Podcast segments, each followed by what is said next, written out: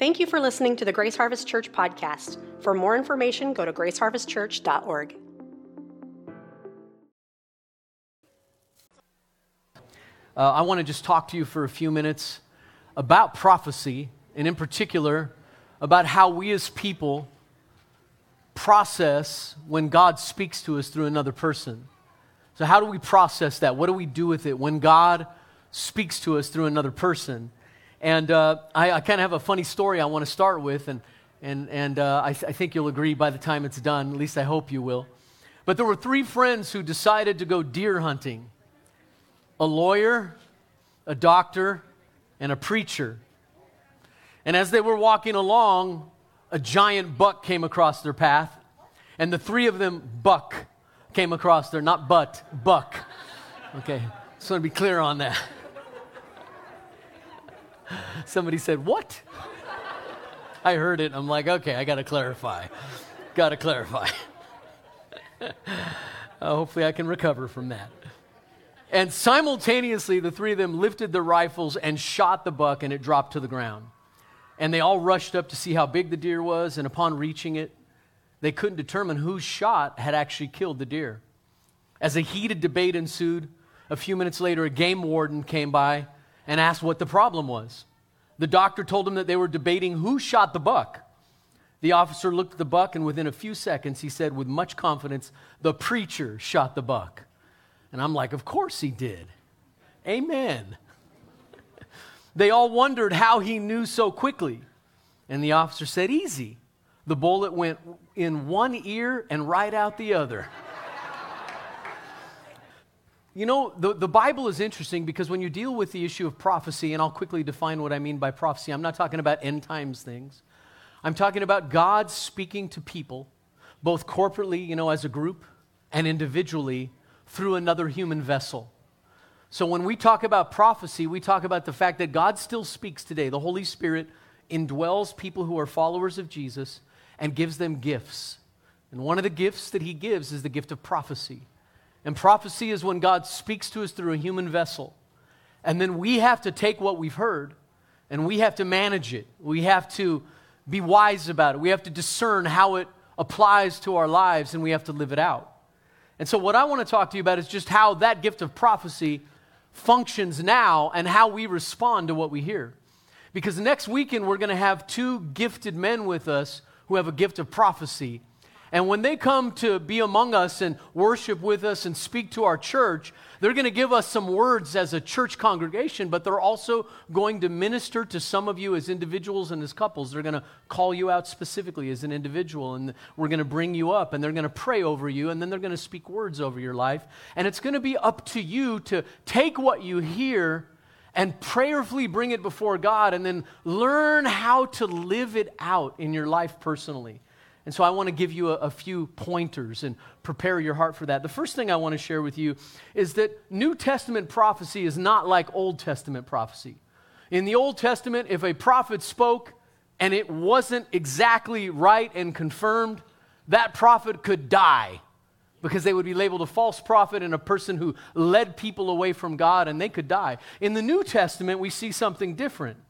We see a perspective where we have partial sight and partial knowledge, and we evaluate and we learn. When, when a word is spoken, it, it's kind of similar to what's happening right now. As I'm speaking to you, all of you in this room, whether you're a follower of Christ or not, all of you in this room are evaluating. There's some of you right now that are like, I don't like that guy. Something about him. I know how humans are. Something about him is annoying. You know, it's his voice, it's that shiny head. It's that beautiful beard, something. Right? And then there's, there's some of you that are just kind of, you're, you're, you're waiting to see, like, when's he to, when's he to read a Bible verse? When's he to teach scripture, right? You're evaluating, and that's good. In fact, I just want to tell you anybody that ever speaks to you for any reason, we should be discerning and evaluating. That doesn't mean we should be critiquing every word and, you know, just being ultra critical, but it does mean we weigh and we test.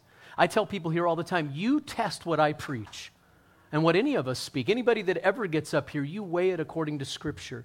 You pray over it. You make sure that that person is representing God rightly, right? Amen? Come on, somebody, help me out here.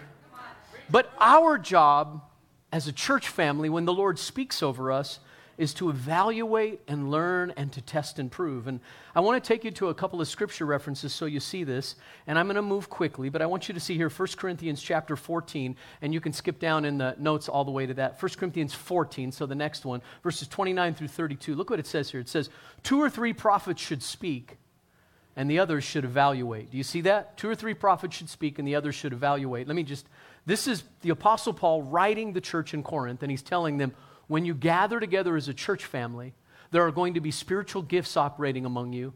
And as people begin to prophesy or speak God's word over the congregation, this is how it should operate. And he says here, he says two or three prophets should speak and the others should evaluate, but if someone has if something has been revealed to one person sitting there, the first prophet should be silent.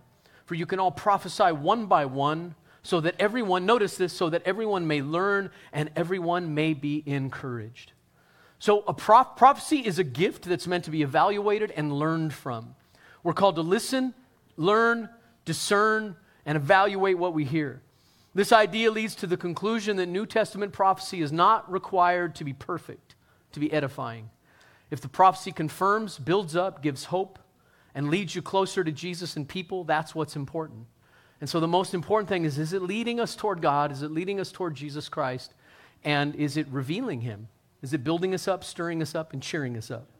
Secondly, we're not to despise prophecy, but we're to discern it.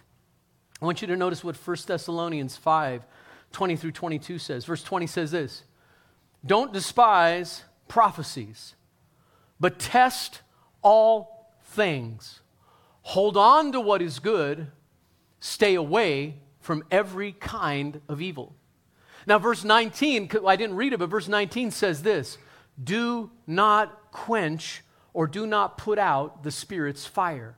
So, so what's the writer saying? Paul is saying, listen, the Holy Spirit should move, and you don't want to put out the fire of the Holy Spirit. Don't stop the Holy Spirit. Don't keep him from being able to work. But, and don't despise prophecies, but what? Test it.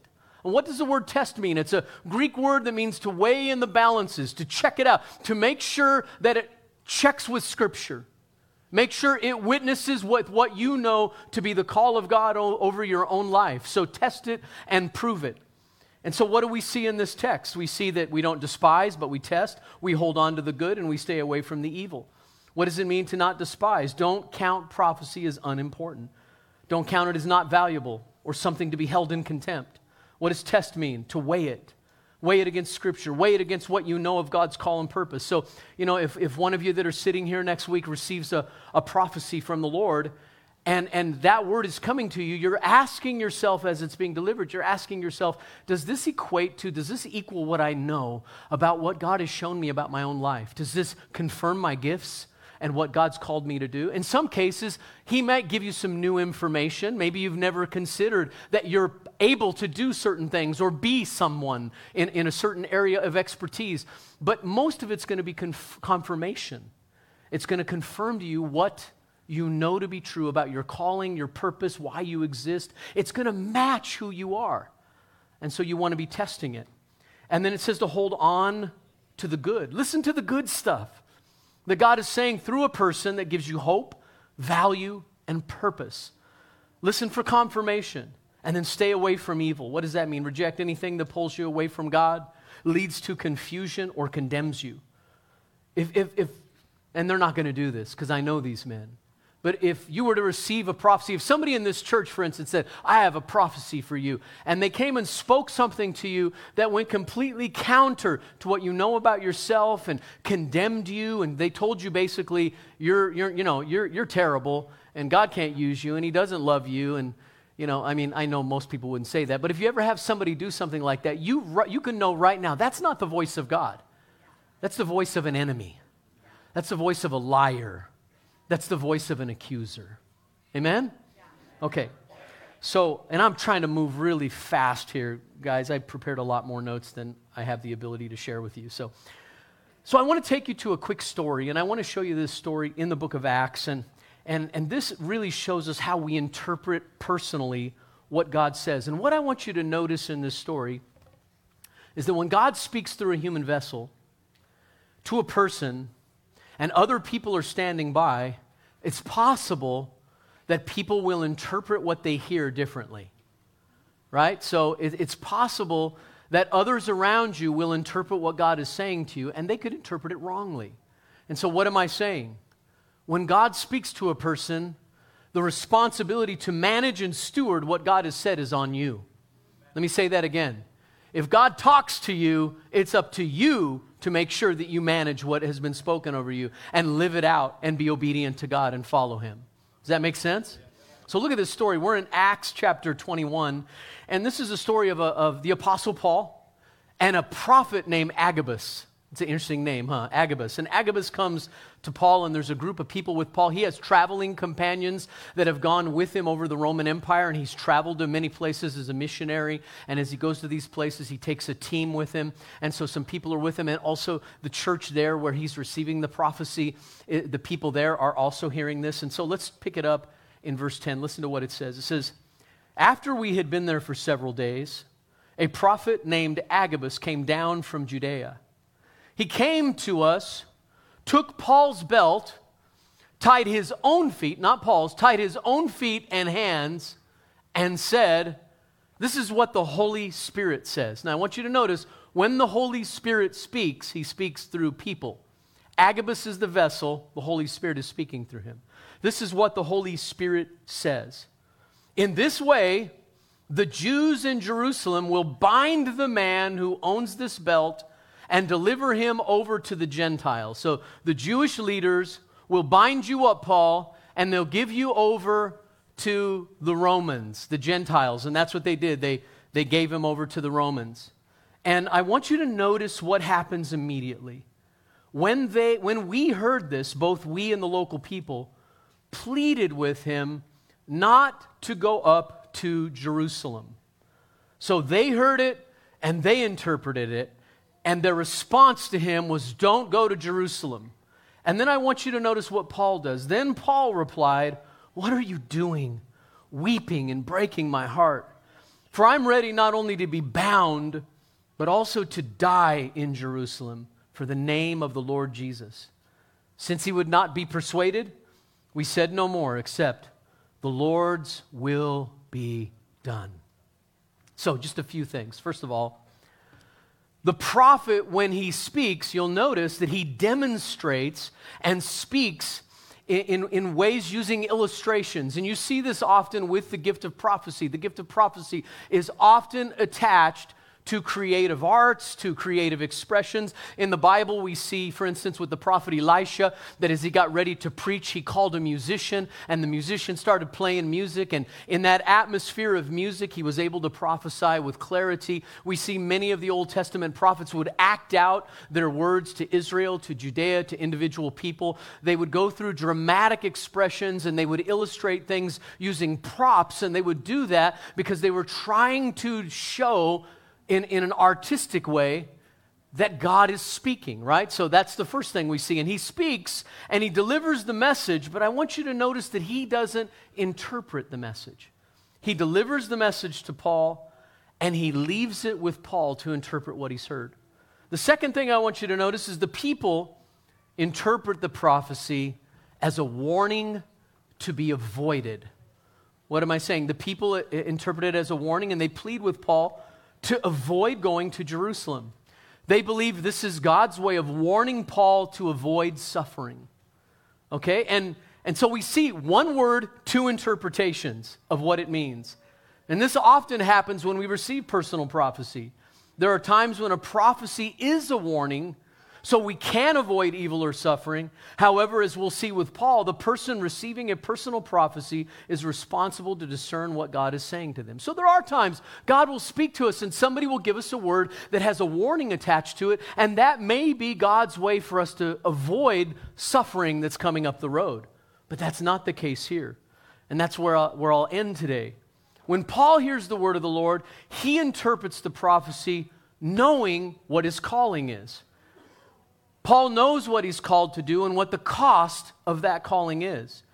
He remembers other words he's received. You'll, you'll remember, if any of you know the story of Paul, when he was first converted, a man named Ananias came to him, laid hands on him, and he was cured from blindness that came over him when he encountered Jesus. And then this man, Ananias, speaks to him about his future. And Ananias says, You're going to go to all the world, you're going to stand before kings, you're going to give witness to the gospel, and you're going to suffer much for my sake. And over and over again, Paul is told that he will suffer for the sake of the gospel gospel because he's going to take the gospel to new areas and he's going to pioneer new hearts and new regions. And when you do that, you're going to face resistance. Okay, so then he goes into that part of the world and he knows he's going to experience suffering, and he knows this is part of God's will for him, and he refuses to avoid suffering for God's kingdom and God's purpose. He knows that he'll either suffer now or suffer later for the gospel, and he chooses now. And if you know the story of Paul, this is how it ends. Paul stands before Nero, Nero, the emperor of Rome, Nero, who burned Rome to the ground and blamed the Christians. Nero, who threw Christians to lions. He stands before Nero. Nero condemns him to death. And the legend of his life is that he ran to the chopping block and put his head down.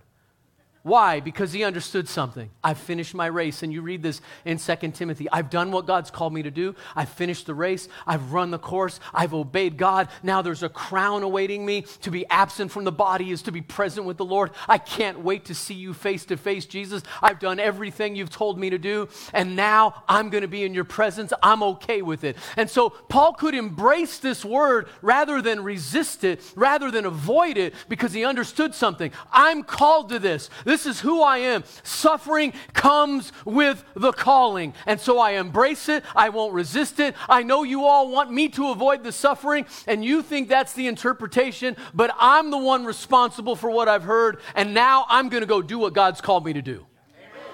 And that's what happened. And it's a really powerful moment in the Bible.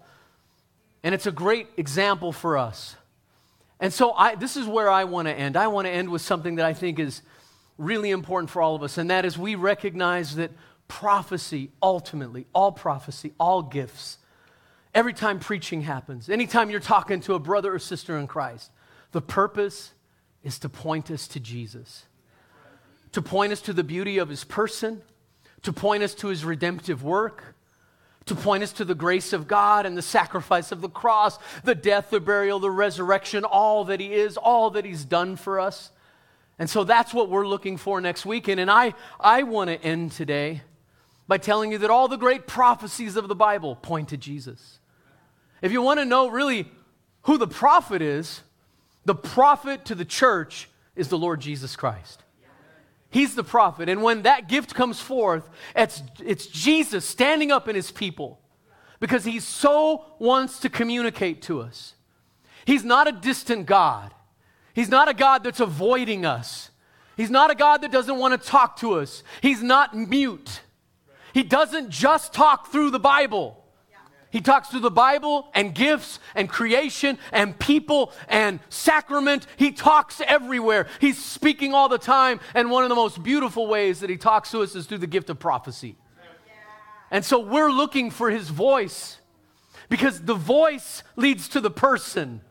The voice reveals him and his character and his nature. And we want to taste and see that he's good, and we want to encounter him and know him. And so that's really what this is about. This is so his church can be built up, stirred up, cheered up, strengthened. And so we can go out and do what God's called us to do and know that the Lord is with us and that he still speaks. Amen? And with that said, I'd like you to stand to your feet.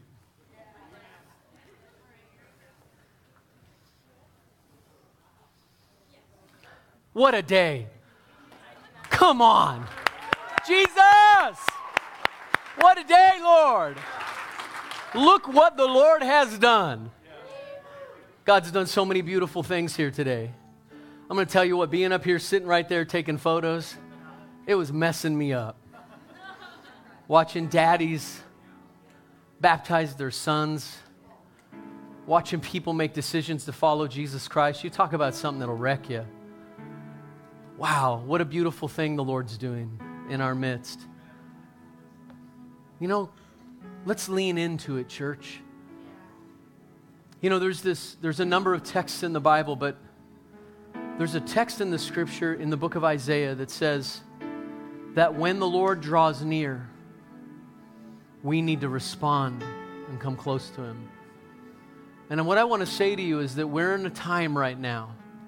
I hope you recognize it. We're in a season right now where God is coming close to us in a special way, in a fresh way. There's a fresh breath of the Holy Spirit breathing on us. And during times like this, it's really important that we respond and move with Him, right? That we say, hey, Lord, we recognize you're among us, and we're to we're to join you. I'm not to resist you. Might not understand it all, but we're not going to resist you. We're going to come close to you. And what I want to say to all of you that are here right now, and there's many of you that are here, I don't know you and you don't know me.